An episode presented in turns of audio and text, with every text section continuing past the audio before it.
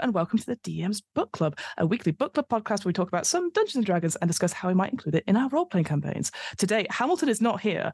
I have a brand new, awesome co host for this special episode. Uh, wonderful co host, could you please introduce yourself? Oh man, I thought I was a guest. Oh no, immediately gone wrong. Um, hello, uh, hello, incredible people. I am Jess Jewell. I am the producer for Three Black Halflings. I am a player in DM on Questing Time, and I'm an all round rad lad yeah, that's about as much promotion as I get to do for myself. you need that on a badge, rad lad, like happy to help sort of style I badge. very recently had some business cards made and I, I fought against myself to put it on. It was between that and a few um, quotes from people Yeah. that either call me really hot or excellent. So I've gone with that instead, mainly because it was Kate Welsh who called me hot. And I was like, I'm never, that's it. I've peaked. And that's Yep. the only quote I need in my life now. Damn, I love that. I love that. Yeah, you just have that at the top, you know, like DM, blah blah blah, hot. just have Mhm. that underneath you. Professionally. Professionally hot.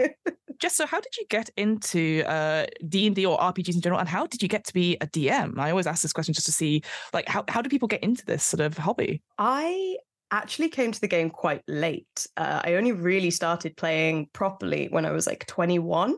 I'd just finished uni. I'd had a bunch of friends back up north who used to play. And then when we all finished uni together, I was just aimless. I had no idea what to do. Mm-hmm. And so I sort of threw myself into finding myself. Oh, so cool girl. Like really the Gen Z, like millennial sort of dream. I was not living it. It was awful. Mhm, Um, mhm. And so my friends were like, you should come play D&D. And the tools that were available at the time were some old uh, 3.5 edition books. And so I started on hard mode, like crunchy Yeah. mode. And for somebody who like isn't very math oriented or Mhm. detail oriented, I'm very much like go with the flow, have a nice time, enjoy yourself. This was the biggest 180 of a game that anyone had ever thrown me into. And I'd I created um at first I was like, oh, I, I kind of want to oh, I'm going to create like a beautiful little elf ranger. Mhm. Oh, she's going to have a bow. She's going to be so petite. She's going to be so lovely. And then the minute I learned that you could do anything Mhm. and be anyone, I was a six foot thri-kreen. I lost all my arms. I, I got lost in a tree. Yeah, I yeah. I went on a full little like chaos rampage and it was wonderful. and I immediately fell in love. I usually lost interest around combat because there was so much Mhm. going on and so many Mhm. different roles and then eventually sort of came back for all of the well we we go and explore the town and I make friends with everyone but Mhm. I can't communicate because I'm a bug and I don't have a mouth isn't it great telepathy that opened like a world to me because I think at the time I yeah I was really struggling and this was Hmm. the most beautiful escape that anyone could have offered me and then Mhm. since then I I sort of drifted out and came back in and drifted out Mhm. and then when we were playing gosh no it was at the Edinburgh Fringe back in 20 oh I want to say 2019 Mhm. I met Paul Foxcroft who is my Mhm. partner now he was running Questing Time which was like a live Mm. comedians play D&D game up until that point I'd only played crunchy D&D Paul ran fun D&D comedy D&D the rules are so loose there are Mhm. barely rules at all. If you want to kick down the door, kill the priest in one roll, do it. It's fine. Yeah. And from that point, I think I sort of fell in love with the game even more because breaking down the rules, adding the role play, and seeing it just make people laugh, Mhm. like really sparked a fire in me. And so from like 2019 to now, that's pretty much what I've been doing. I've just been trying to make it more fun and accessible to people. Mhm, mhm. So yeah, that's that's my D and D story, um, and my TTRPG story in general. That's so cool I, because I completely agree. I feel like you once you get into it, you like you want you want to do more, and you're never so sure. And then suddenly you're like, actually, having the rules there as a sort of jumping off point and not worrying about, but they don't follow exactly. It's all that Yeah. rule of cool stuff. I think people are finding that a lot more now with like Baldur's Gate three. I don't know if you had a chance to play any of that yet. Not yet, but I've seen the screenshots and Yes. the clips, and oh my god, yes weirdly my i don't know about you but my d&d games aren't that horny uh but they're bit they're a bit better in combat because they're a bit more like oh difficult terrain it's it's not a bit of a thing and then it's like it is definitely a thing and it's like i can't reach my goal I think initially all of the campaigns I start start out as as very sort of serious, and it's Mm. oh look at all the cool stuff that we've built together through storytelling, isn't it amazing? And by the end, it's just a horn dog fest. It's so great. I had my I had I ran a Spelljammer campaign um, called Mm. Moonlighters. I want to say earlier this year, but it that doesn't feel right. That feels too quickly ago. That's not a phrase, but it doesn't matter. Um, but I ran it with my best friend Sam, who was one of the guys who got me into D and D all, the way Oh. back when I was a baby twenty one year old. And initially, he started out as this very noble tabaxi gunslinger, really cool, really excellent. And by the end of it, he was like, "I want to fuck everything." that was just every session was just Incredible. I think one of my favorite quotes from him was the monster manual is a tick list checklist.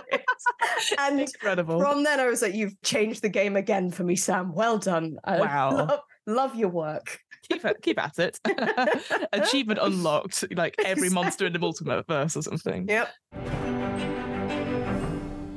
So then, what have you brought for us to talk about today? What is our topic for this episode of DM's Book Club? So topically from me sort of breaking down rules and learning that you don't have to have rules to have fun Mhm. I've brought the Advanced Dungeons and Dragons, also known as Second Edition, Encyclopedia Magica, Mm. Volume One, which um, was I found in the flat when we were doing a clear out, and I asked Paul what this was because I could see TSR on the Mm. front.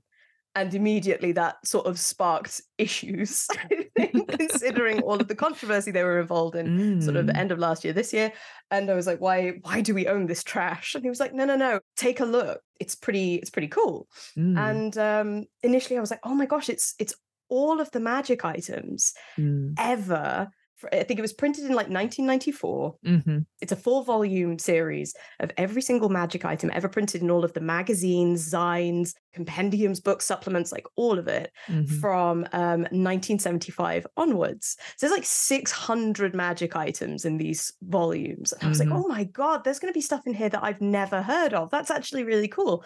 Okay, let's take a look. Mhm. And I opened the first page, and I Yeah. kid you not, all of my hopes were dashed immediately because, and like, you can't make this up. One of the first lines in it is it's credits, which is like, oh, great. They must have like a, a credit list as long as their arm in this Mm. because everybody wants to be credited for their work. It is impossible to list all of the creators of the items catalogued in these volumes, but credit goes to everyone who has created a magic item in a module, box set, accessory, hardbound, or mag- magazine article published in the last 20 years, which is a really nice way of saying couldn't be asked. Couldn't be bothered. Yeah. that stunned me because the amount Mhm. of the, the people clamor for credit and stuff now to get Mhm. jobs, and this was just like a yeah, thanks, but no thanks. Yeah. I was like, oh god, okay, well this sets a tone. Yeah, so this is the thing. Like you said, it's so this is the first volume of four, and then right at the end of the fourth one, I managed to sort of look towards the end. It has a bibliography of every single what the supplement is. So they did have, They did have the supplements. They just decided to fuck the creators. yeah, That's- which I which is mean, bad. I'm not gonna be rude, but for TSR, that's on brand. Yeah, no, no, no, absolutely. But it is so wild to think, like, okay, this is 20 years worth of work, and obviously this is in the time before, like, you know, uh, internet, cloud storage, database, D and D Beyond, Yeah. which obviously now we can just quickly search, and then we'll find all the stuff easily categorized. This must have taken long time to put Yeah. everything together and to categorize it, and it has this sort of system about, like, you know, how they've done it to search it and stuff like that. But it is Yeah. wild to me to be like, what's made it in, and possibly what hasn't made it in, you know? in my day job, I'm a scriptwriter for um, a couple of YouTube companies, and we just sort of bring up like factual, educational, documentary style videos for a whole bunch of stuff. And so I edit down a lot of stuff. That's pretty much what I do day to day. And the amount of unnecessary information in these books. I was going through, and I think I said when we when we were chatting, you're like, "Oh, what book is it?" I'm like, "I might do the Encyclopedia Magica just because I opened it to um, a page, and it was the page for cup, and of course it's like Mhm. cup of, cup of, cup of, um, Mhm. but the the description for cup is the single most like detailed thing. It's so pedantic. You just think that they'd be able to understand that people aren't get what a cup is. we, we have we have cups. We're we're not living in fantasy right now. I have a cup next to me. This is I just thought it oh was wait, a magic item next to you. No, no, no. I don't trust no, that no, at all. but it was like it was just this the most incredible, you know, we couldn't possibly credit anyone. But Mm. my God, have we got 200 words to fill on cup? His job is cup. I just sort of kept looking at it whenever I needed a laugh from then on. Mm, It's like, ah, it's been a hard day. Let's look at some of the things. So, like, I genuinely, yeah. the description for cup is a cup is an open container, generally made of metal, glass, crystal, or china. A cup usually has one handle or is used to drink hot beverages, usually coffee or tea. A cup can be almost any size, but the usual capacity ranges from a few ounces to one pint. A chalice is simply a metal cup without a handle. Why? What? Why? Why would we? What alien is coming down to be like, I want to play role playing games? But what is cup? What is chalice? What is amulet? Any of these items? I don't know if this ever mattered in game. You know, I don't think anybody was ever to their GM like, does this cup have a handle? And the GM being like, let me check. Let me check, let me check the encyclopedia because that might that may be a chalice. No, no, a chalice is just made of metal. Very different things. Very different. Let's take us out of the fantasy for a minute to look at the mm-hmm. fucking pedantic nature of cup. but that's the thing. It feels like that. that- it's interesting because when you go into it, yes, it makes sense in the sense of what my vision of like early D and D was. It's like every you know, rules for everything, descriptions for everything. Yeah. But then you get into, as I'm sure we'll have a, we'll pick out a few ones that we found, and Yeah. you're like, how did this make it? This feels too silly. This te- like it feels like this is a one-off thing that someone went, fuck it, put that in, and then and then it just somehow became canon. You're like, how did this? It, this, this must there must have been some requirements stuff, and it just happened to slip past, and all those people who are like, okay, I guess we could have this in, uh, but then it's just there, you know. I think the proofing for this was lacking. I Mm. don't think it was thoroughly looked over. I think maybe the formatting was like, I would say prioritized. I mean, some of the art in this is um, misogynistic as hell, Yep. but very pretty. Yes. And, you know, large pages taken up by, you know, women scantily clad looking at cup, um, for instance. And I think that was just prioritized over, you know, getting anything else right. I, I will show you. I don't know if you can see over this, but Oh that is- yes, that yes. So that image of like two ladies how sort of s- many- s- looking yeah. at a, a hovering gold thing, but the, the lady at the back, I feel like something's wrong with her body. I'm not entirely Oh. sure what it is. It's because she, I think they've removed the ribs towards That's what it is. the bottom end. So she sort of bends in half like, like a bad croissant sort of thing. And she's got this Farrah Fawcett hair going on, and God, there's titties and ass for days. But this is for Cup. Mhm. Um, and uh, honestly, that gives me the idea of what it was like to play D and D all of Mm. those years ago. This is just looking at that, and so from there, looking at the way that they've chosen which items are going in and the the very specific nature of it and how it's got to adhere to what looks like exactly one guy's fantasy unparalleled So I have a question for you. I don't because this is the thing Yeah, in yeah. my in my copy and the PDF copy, it's not Yeah. there. So I want to check with you if it is in your in your copy. So apparently, in probably an early edition of this book, they changed the word from uh was it mage to yes. Okay. yes So- did So uh, just for the context, I hope so. People that so they, there was a problem with the word mage, so they did basically uh, find all and replace. So any word of mage would change to wizard in this book, but of course that affects a lot of other words like image, or more importantly, damage. So you get da wizard uh, instead, which I think is really funny. honestly when you read it out all as like one uh, lump it Mhm. just for example so this is on the uh, cube of frost resistance Mm. Um, when this cube is activated, it encloses an area of 10 feet per side, resembling a cube of force. The temperature within the area is always 65 degrees Fahrenheit. Hmm. The field absorbs all cold based attacks. However, if the field is subjected to more than 50 points of cold the wizard in any turn, it collapses and cannot be renewed for an hour. If it receives over 100 points of the wizard in one turn, the cube is destroyed. And it Great. I love it. I love it. Apparently, that typo occurs on 16 pages, and I'm going to find them all. Yes. That's going to be like my Where's Wally quest. because it reminds me of you- and I'm sure there's a it's on the you know the Reddit forums and stuff like that. So you know when you you cast a spell but you change one letter, that's what it Mm. kind of reminds me of. It's just and so I I would be very happy to include the wizard in as a as some sort of damage type and just go The it. ring of find and replace um, Yes, instead of like ring of the absolutely. grammarian or something like that. Yes, absolutely. I love the small edits and issues with books like that. There is Mhm. because every I think you find now with a load of Kickstarter projects and Mm. a lot of people who are putting out books on their own for the first time, which is so cool and so exciting. And the fact that we can do that now is amazing. Incredible. You will find typos and you will find issues because proofing's not 100%. Mm. However, TSR was at the top of its game when it released these plastic leather bound books Mm. and I just love the fact that somebody couldn't just just went, nah, it's fine. We're not going to proof it. It's fine. I'm sure it's fine. Yes. Either that or just really loved a wizard uh, as a word. he was a, yeah, Silent it wizard. feels like maybe I don't know if Apple was around then at that point, but I just like again maybe some branding. Just to, to clarify for people, so yeah, the, the each entry is sort of structured with sort of uh, the magical item's name, an experience point value, which obviously now Yeah. seems superfluous now, gold piece value, when it first appeared, or best reference uh, for context of of this thing, and then an description and explanation of it.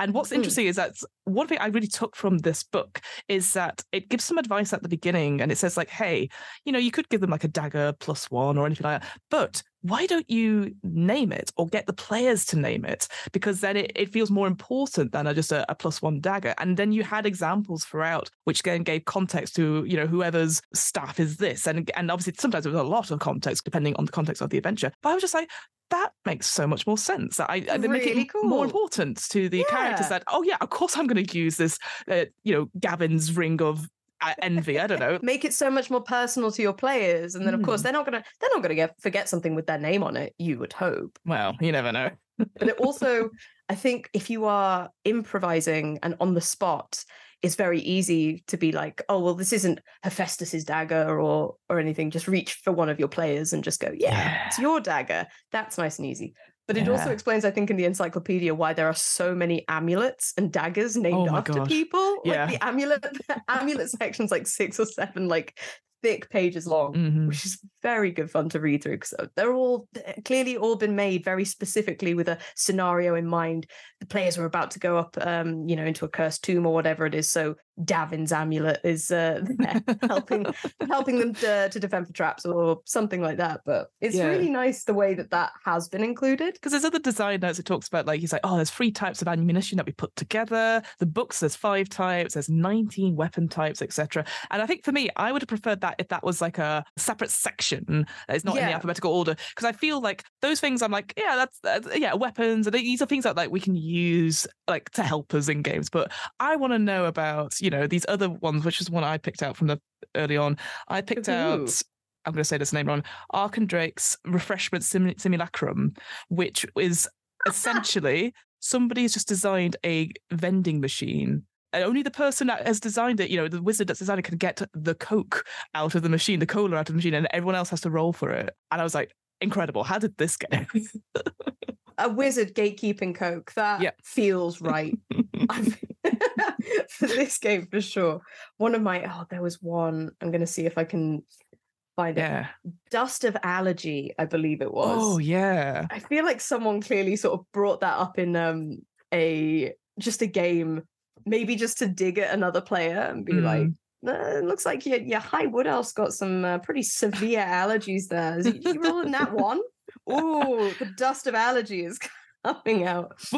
Cannot find it for the life of me. So one thing I think that's a little bit confusing about it is Mm. um, because all of the elements are dagger and then all of the naming conventions, it's kind of Mm. hard to orient yourself within Yeah. the book when trying to find something specific. Yeah, so it's yeah, so it has that category of overall like dagger or dust, etc. And then it'd be like of cleansing, of this. And then every so often you'll have one randomly in the middle. I think there was the one uh it was like Arabella's huggable bear randomly, and that was like that's terrifying. Why why is that a thing? But they, they never explain. I really wish with these they had like a little bit of story, but I Yes, also understand context. that if if that was the case, then we'd have um, the full encyclopedia of knowledge just like on shelves that would take up an entire shelf Mhm. space, and that's I guess that's just not what they had in mind. But also, there was the original deck of many things, Yes. and then the deck of many things too. Yeah. Um,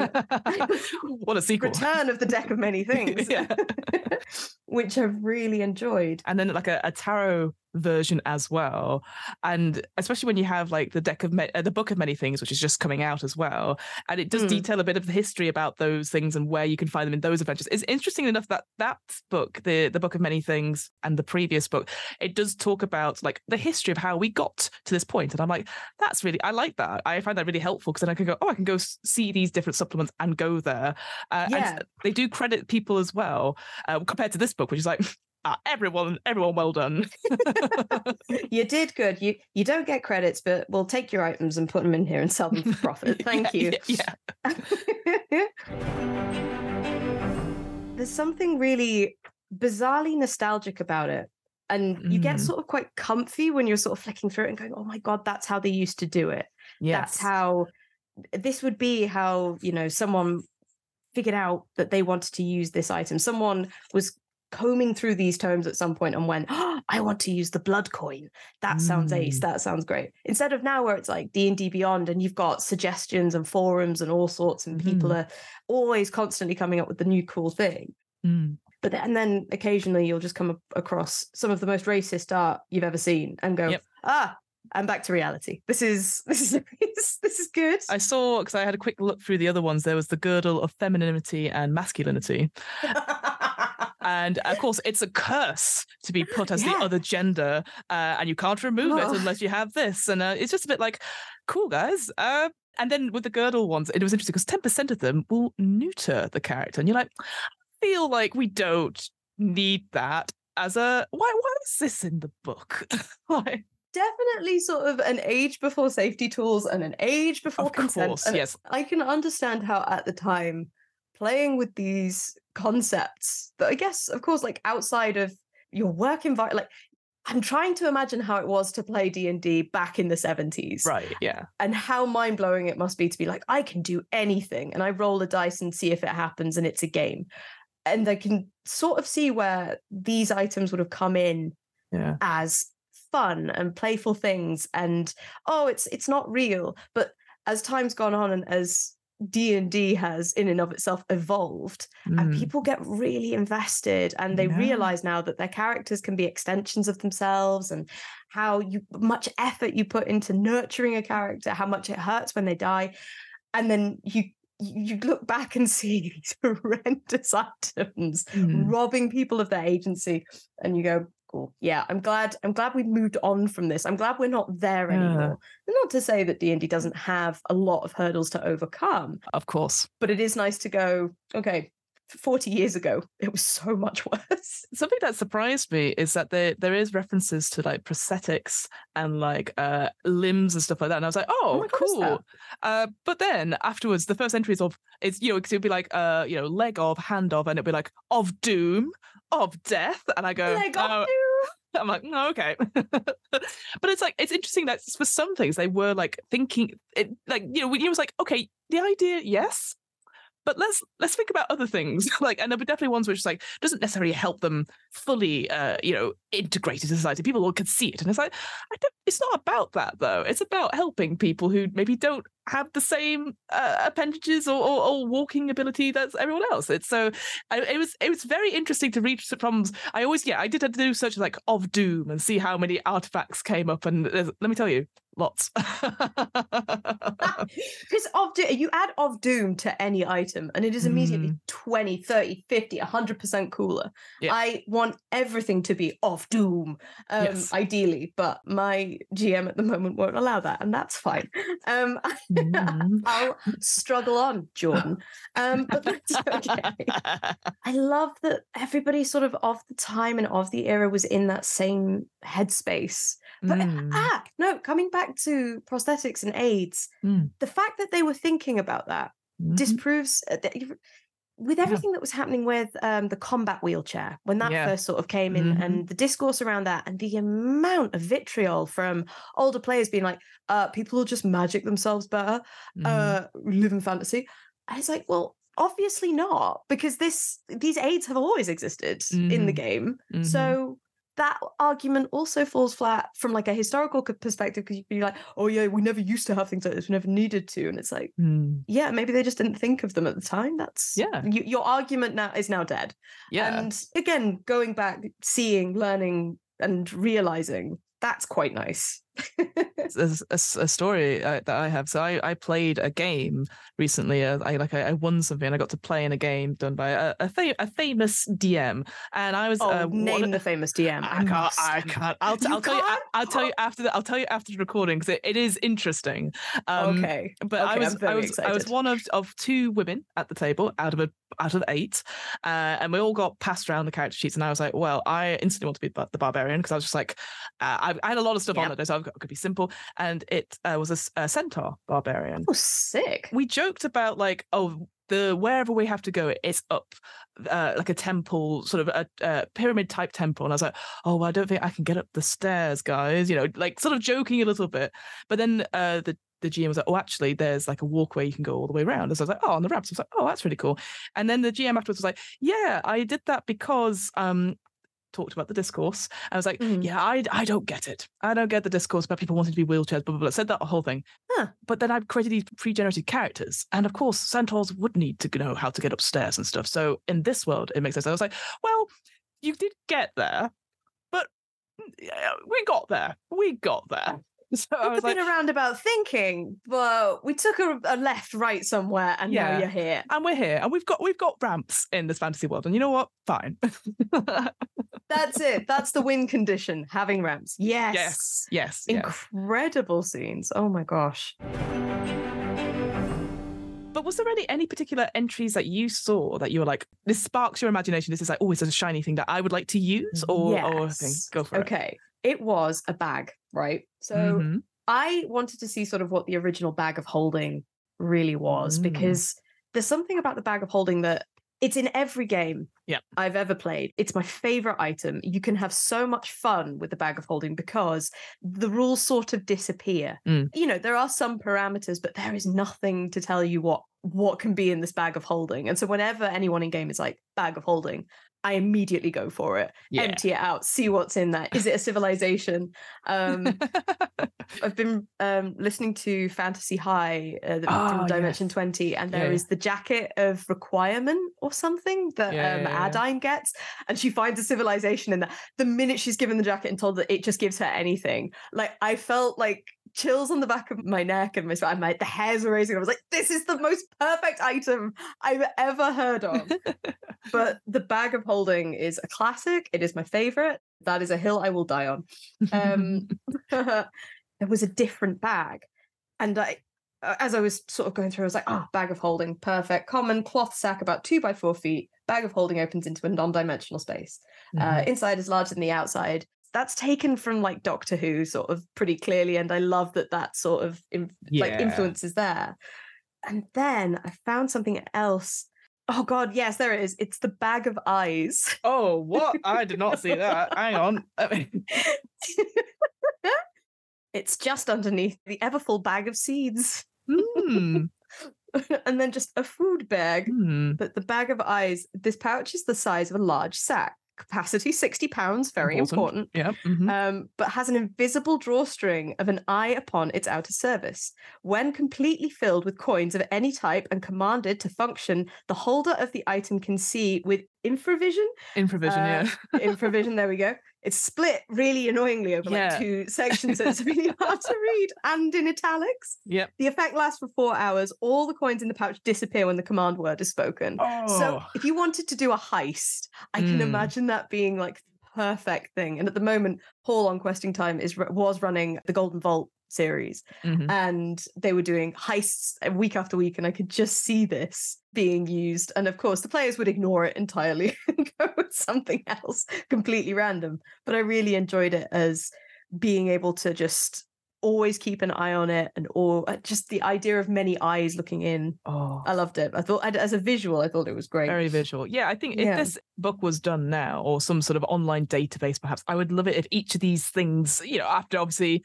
copy Yeah. editing, would have like an image of some sort. I just, I think, like one thing with the some of the later books, certainly with Planescape, they had Yeah. for each of the monsters in the uh, the bestiary had an image roughly for each one, and I was like, Oh my I. gosh. It was like compared to like before when it's like here is one and then Yeah. 12 different types of that. I just I would love to see an image for each one of these, you know, just just to give an example of what it could look like. 'Cause I think that like sometimes I I'm definitely more of a visual person, so I'd be like, oh, and I can show that to my players instantly about what it looks like and and just go from there essentially. I will skim read Yep. everything, and then in my head, uh, a really horrible homunculus version of whatever is on the page will appear, and I'm like, "This is the coolest thing ever!" Ah. So of course, I didn't read the Bag of Eyes uh, properly first, and when I was going through it, then I was like, "What the fuck is infravision?"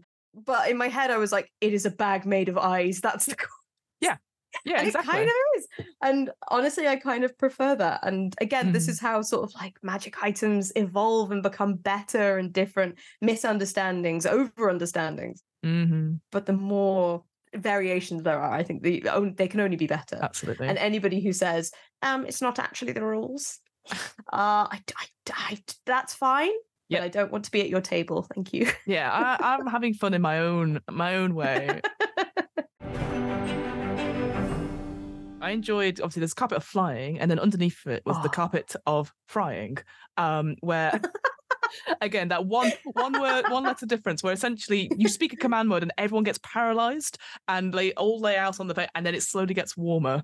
Uh, and the idea of oh, yeah, it's a grim one, uh, but it was like Ooh. the smell of humans or elves or anything like that. You know that, that when they're slightly warmed up, they'll attract monsters. And I was like, again, I was like, this could be really cool. That's a really nice idea. Yeah, exactly. And then there was the one, uh, the carpet of mothering, uh, which is opposite to smothering. so it's just like, what is going on? Again, I just, I, I just, I just came to me that that Reddit thread of like just changing one word, and I was like, I would do this for all my magic items. Uh, Ultimately, the thing I got from having a quick look at all these books is that I would love this. Again, I'm sure someone has put up like a huge database of all this anyway, so you could easily Oh, search it. But like, sure.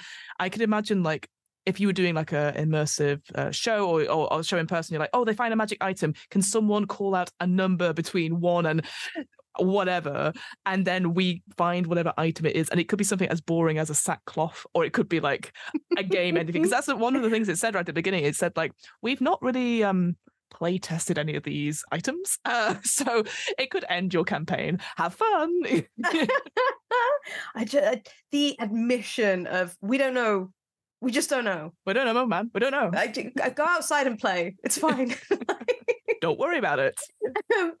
There might be dangers. Who knows? hmm There are loads of tables in here Mm. for things that you can find in pouches, things that you can find in chests, and my favorite table Yeah. that I have found. And I can I ask you, do you have a D6 to hand by chance? Oh, y- you think I would? On. Uh, Yes, I do. Incredible. Um, would you like to roll one D6 for me, please? Uh, that is a three. A three, phenomenal. Um, so on the table of eggs, you have just rolled a stone egg, out of which out of which emerges a fully grown hungry man. Oh no! Disliked. Xorn, not man. That's Okay. okay. A I- hungry man. Oh, Different kind of game. I'm so sorry. I thought that said I've had my contact lenses in for quite It's okay. Read that as man. Beautiful. Um, Beautiful. the man demands 2,000 to 8,000 gold pieces in precious metal or everything the owner has, or else uh, it attacks. It disappears satisfied. Enjoy your stone egg. I will with my Um, Xorn in it. Absolutely. Oh, beautiful. The tables, I think, might be one of my favorite bits, just because Yeah. they there so many of them are nonsensical. Uh, Brick of Flying Yep. is uh, um, an option for um, the table of rocks for example. I love that there's a table for rocks. Imagine just your DM being like, roll for rocks. It's not something I think about. Well, that's it, isn't it? From the reviews I saw online, with people going, "Oh, I thought of a really cool thing just because I've been reading this," and so that's what I love about it. It just this feels like the ultimate tables of stuff. And like you said, there's there's these quirk tables as well. So like you could have your item and goes, "But how many quirks does it have?" And it goes, oh, three quirks. Oh, let's get rolling and see what what else we Oh, can make." yeah. So you can have up to I think it, I worked it out. Oh, it says at the back of one of them, it says like there's over four trillion variations of the stuff in here. I, I it said Brilliant. it said give or take a few hundred thousand. So who knows? Again, it's they've not done their their thing. It's it was at the back of uh, volume four. It said because obviously at the end it has like here's where you can find a specific one. Um, if you want to roll in a horde, here's what you can do for that. And again, a lot of work has gone into it, and it just feels like I think they got to the end and gone. I can't do it anymore. I'm done. Got four volumes, um, and that's it. That's what you're getting That's all you're getting. like you said, the, so the first volume obviously got published in 1994, and then the others over the next two years. And then it says at the end, it goes, so some of these items they uh, are in supplements that have been dropped by TSR. Just don't worry about it. so Yeah. like, Don't think about it. They can't hurt you now. It's fine. But we have printed them here, so Yeah. good luck. yeah, and was Um, like, wait, we're not. Fuck it. They didn't print uh, in- Infinity Sphere for Spelljammer. Well, fuck, fuck it. I don't care. I'm not going back through and changing my document now. I think what I, I really enjoyed about it was how when I first sort of looked at it, it's it's this plastic leather bound imitation and it's book, big. right? and It's big as well. Big, right? And that's one of the four that you can get, and they're all in. Um, I think it's like uh, green, blue, red. Uh, are the other four, and then this one is you know brown, lovely. Hmm. I guess when it all came out, it looked quite respectable and presentable and really cool. And in it, in the beginning, in that forward, just sort of under the credit section again, Mhm. there was a section where they were saying in 1992 and 93, TSR produced a two-volume set, the Magical Encyclopedia. Mm. This is like the second, the second son. Mhm. The older encyclopedia is an index of magical items um, where these PC trophies can be found among the myriad of TSR products. Mm. Unfortunately, most of those older products are unavailable. Right. Many are now collector's items. I was Mm. really like, oh, okay, interesting. And so I looked up um, the magical encyclopedia that preceded this, which I'm assuming they were referred to as, oh, it's a collector's item, which is why we've done this now. Mm. You can get it for 20 quid on eBay. So it's not that much of a collector's item. But They, you know, really lauding themselves in the I beginning of this, like, oh God, you know, you you need this book because everything else, it's just going up in value, lads. Nah, Nah. didn't did not stand up to the test of time, unfortunately. That's wild. But it's interesting that they would print that Yes. it, to sort of sell themselves immediately. I've never seen a book do that before. It's usually a lot of humility, none of that in here. Yeah, here. it seems like it yeah, dobs in like, obviously they're collector's items, like dobs them in a little bit. It's like, all right, cool, cool your chops. It's fine. I don't like, know if you've heard, uh, but it's uh, I own a lot of these collector's items. it's not. I I just I think there is improving and printing and, and writing and especially you know these days there's a lot to be said for humility in books Mm. and the way that like an author addresses their audience and i think looking back and seeing how they clearly thought they were at the top of their game and that Mhm. no, nothing could bring them down and then they were printing stuff with incredible typos and looking at it it's a myriad of stuff that they've just scrounged from anyone who had passion for it and then whacked a price sticker on it and sent it out yeah. that at the time i think showed how desperate tsr was because mm-hmm. I can't remember when they went bankrupt but i want to say it was like a couple of years after this i think it was like Mhm. 97 Yeah, I and they so just went and that says it all it was all about pomp and appearance instead of actually maybe being honest with your audience and being Yeah. like thank you for supporting this. This means a lot. It means we can bring out the next volume. It means we can do the next thing. And instead Yeah. they've gone now we're just very important ah we're, we're bankrupt now it definitely feels as well like that again because it almost echoes what happened at the beginning of this year with the OSR stuff as well. wait osr Oh, OGL? sorry, too many o's there's too many O's, too many too many O's. things. yeah, with the with the o- OGL at the beginning of the year, this idea that they were going to change it and be like, we could take your stuff and put it in, and we don't have to credit you, and it's like. Mm. Whoa! Like I know obviously there's such an uproar about it that they've not done that. Thank God. But Yeah. it, it is it is very interesting to see like almost like mirroring it almost now. oof, yeah, thirty years after yeah again Yeah, I, know. didn't even think about that. it's yeah it's it's kind of wild and again obviously I, like you said we, we've gone over it a few times like this idea of the attitudes it has like there's one thing that stuck out to me because it was on its own its own entry which was Blash 4's magical diapers and the crib of pushing and Oh, fucking what? It's got art. It's got art in the book. Oh, that's awful. But yeah, on page 173. So this idea that it does this whole story about this wizard who moves and his wife is pregnant, but then the wife passes away, but she gives to birth to triplets. And he's like, I find it really difficult. So I've made these magical diapers and everyone keeps going around to use them. And there's a whole thing about how they work and basically any any excrement is changed into into a different thing, like air and water. And it's just like who needs this? I would say new parents still trying to play D and D. That's I who think needs it's this. wild. Like what? I can't imagine any scenario where you would like unless you're getting this and you you're using it in a combat situation. I don't know. It's again, it it, it is a long entry as well. There's a yeah, lot of it- detail to it. It goes all the way to one seven six. Yeah.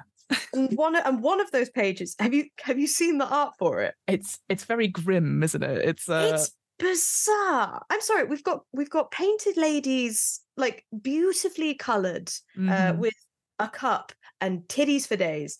And then we've got the grim dark future, where what I can only think of as these parents look like they're about to eat that child. Yeah, that child is trapped in that cradle with whatever whatever the uh, the uh, uh, mobile is above it. I'm not entirely sure. I think it's bits of rock and crystal, but it could It also like- be it could, yeah. be could be anything. Falcon at the end of the crib.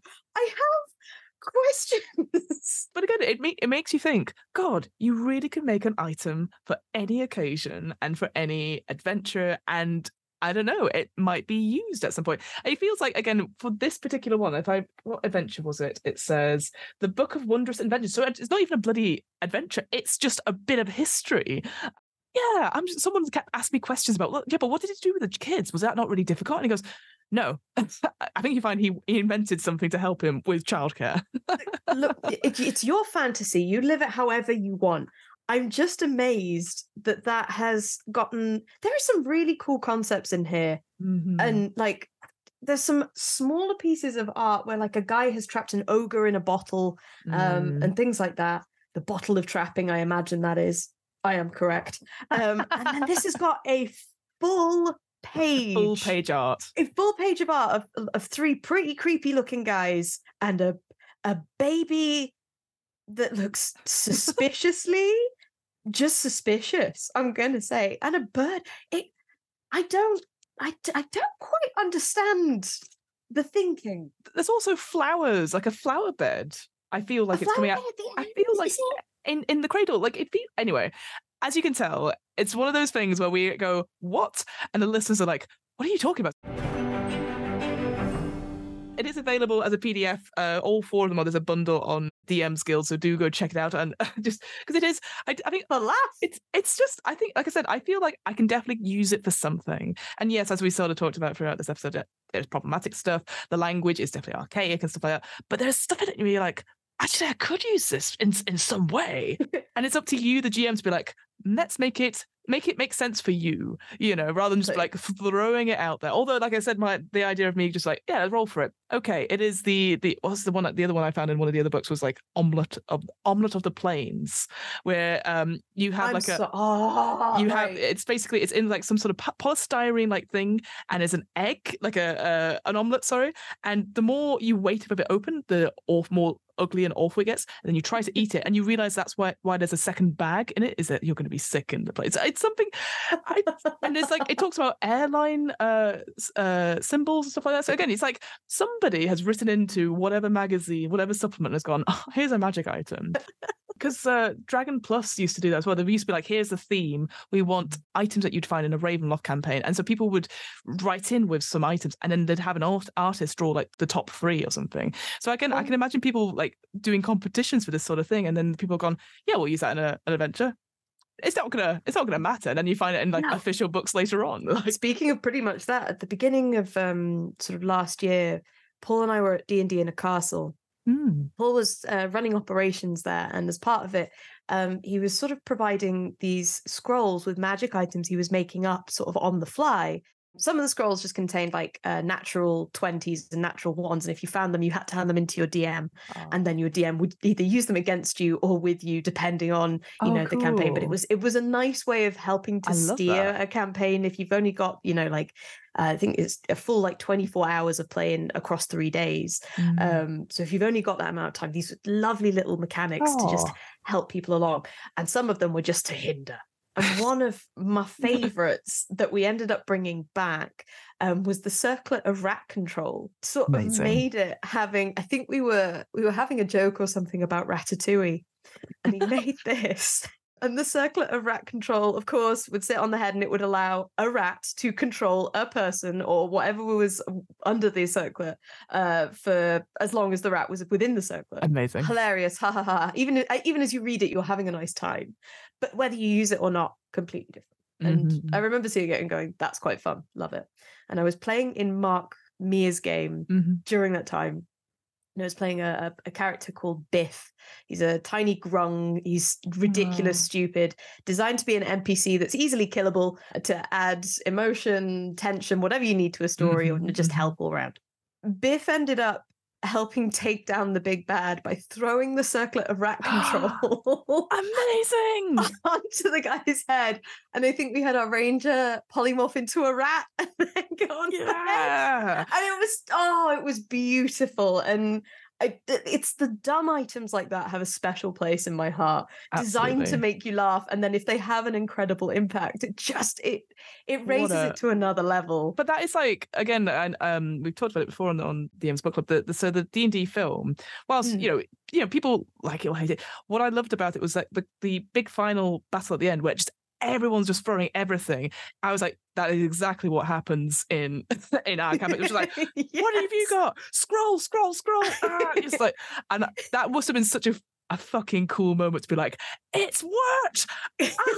Ah, you know, like I just, I just, yeah, I, I'm a big fan. One of my my foundries as a as a GM is like I love out of the box thinking and justifications like, as, as an improviser. So when people go, how does this work with the, the circle of rat control? People and the GM's like, oh yeah, it does. This is this is fucking cool. Oh, we're going with it. Yeah, I just, oh, that how fucking cool. as a gm i really love getting people to roll for something yeah, roll roll a d100 Yeah, and I enjoy a mystery table. I think wild magic is one of the best things that you Yeah. can you can bring into a game Mhm. because it has a ridiculous and silly or, or, or sometimes you know just apocalyptic consequence Mm. and it's it's uncontrollable and Mhm. again it's that break down the walls of, of rules that happen and just have fun with it and interpret it in your own way I, I love the feeling of just going yeah just uh, just roll that d100 uh, don't worry about it don't worry about it for yeah, now don't worry about it. It's fine. don't worry about it um i'm just going to pocket that for later Um, nothing better than the phrase for later.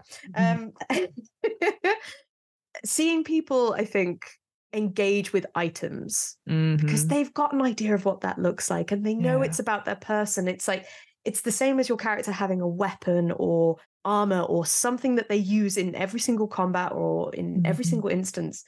Having that item there is, or a, mystery potion, whatever it may be, Oh, yeah, it's a sense of power that it could be used for something. Like a Mhm. key in a lock it, you've just got to figure out what it does or where it might fit. And like most keys just jamming them into the lock blindly and hoping that they work usually is how you get you get into the front door. If you Yeah, live in my house Yeah. um yes, there's the, there's the ideal versus reality, and it's definitely yeah. like, which one's going to open it? now I, i'm biased because i live with him and um the, together we pay rent and that's very important for a relationship where you Of live together Yes, um, and so I hope that he loves me after this. But Paul is my favorite DM Mhm. because the way that he treats his players and the way he gives them magic items to Mm. make them laugh and to make them not engaged with the story, but to give them enough keys that they could fit any door.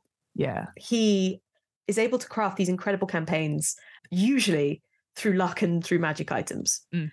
and w- watching players sort of dance from one item to another and going, let's use this and that, let's combine them, let's see what happens. Mhm. Um, it's just joyful. yeah. It makes me laugh every time. Yeah, uh, Paul, I love you. If you are listening, uh, it's uh, also it's like eight o'clock now. Um, so your dinner will be ready in about thirty minutes. I'm just, I'm just, just, I'm just busy. that.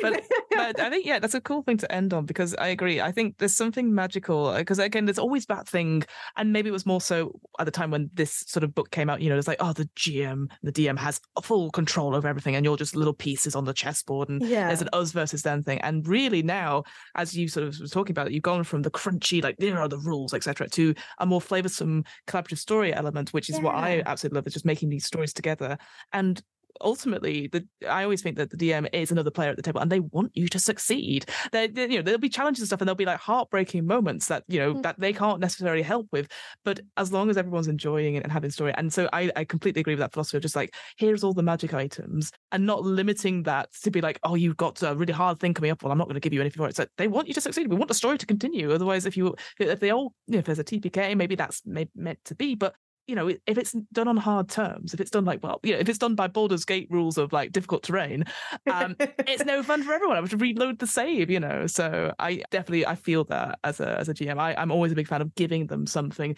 to play with and be like, yes. is this what you meant? And I go, sort of, but okay, okay, let's do it.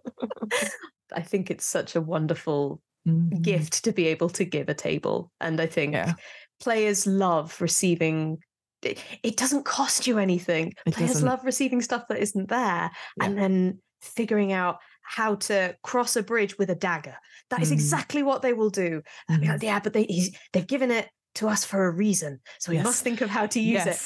You do that because it's entertaining as hell. It's true. It's true. I, I had the same thing going, oh, but we got this thing, free free free sessions. ago. Yeah. Must use something. And you go, mm-hmm. Mhm, yeah, sure it does. Yeah.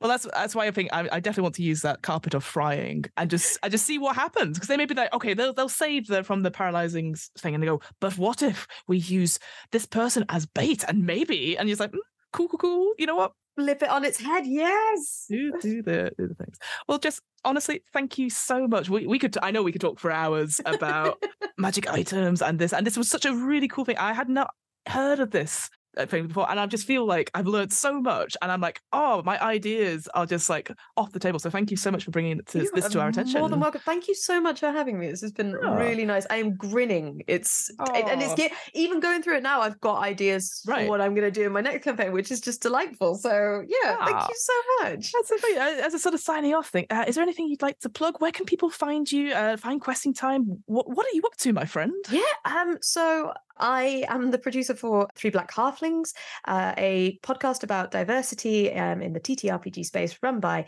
Jasper William Cartwright, Jeremy Cobb, and Liv Kennedy. And they are fantastic and brilliant. And if you don't already listen to them, you should absolutely listen to them. Mhm. Um, they are doing their very first ever live shows in the UK, starting in April um, on the 3rd in the Lowry in Manchester, and then on the 5th um, at the uh, Leicester Square. Yeah. Oh, you beat me to I'm going, so I know. no, no, you've got you're you, you're producing. You've got all these other elements, so no, don't worry. I, it's just because I'm going to that one event, so it's all fine. Uh, oh, that'd be really cool. Both of those events, uh, tickets are live for that now. So if you would like to come, we would love to see you.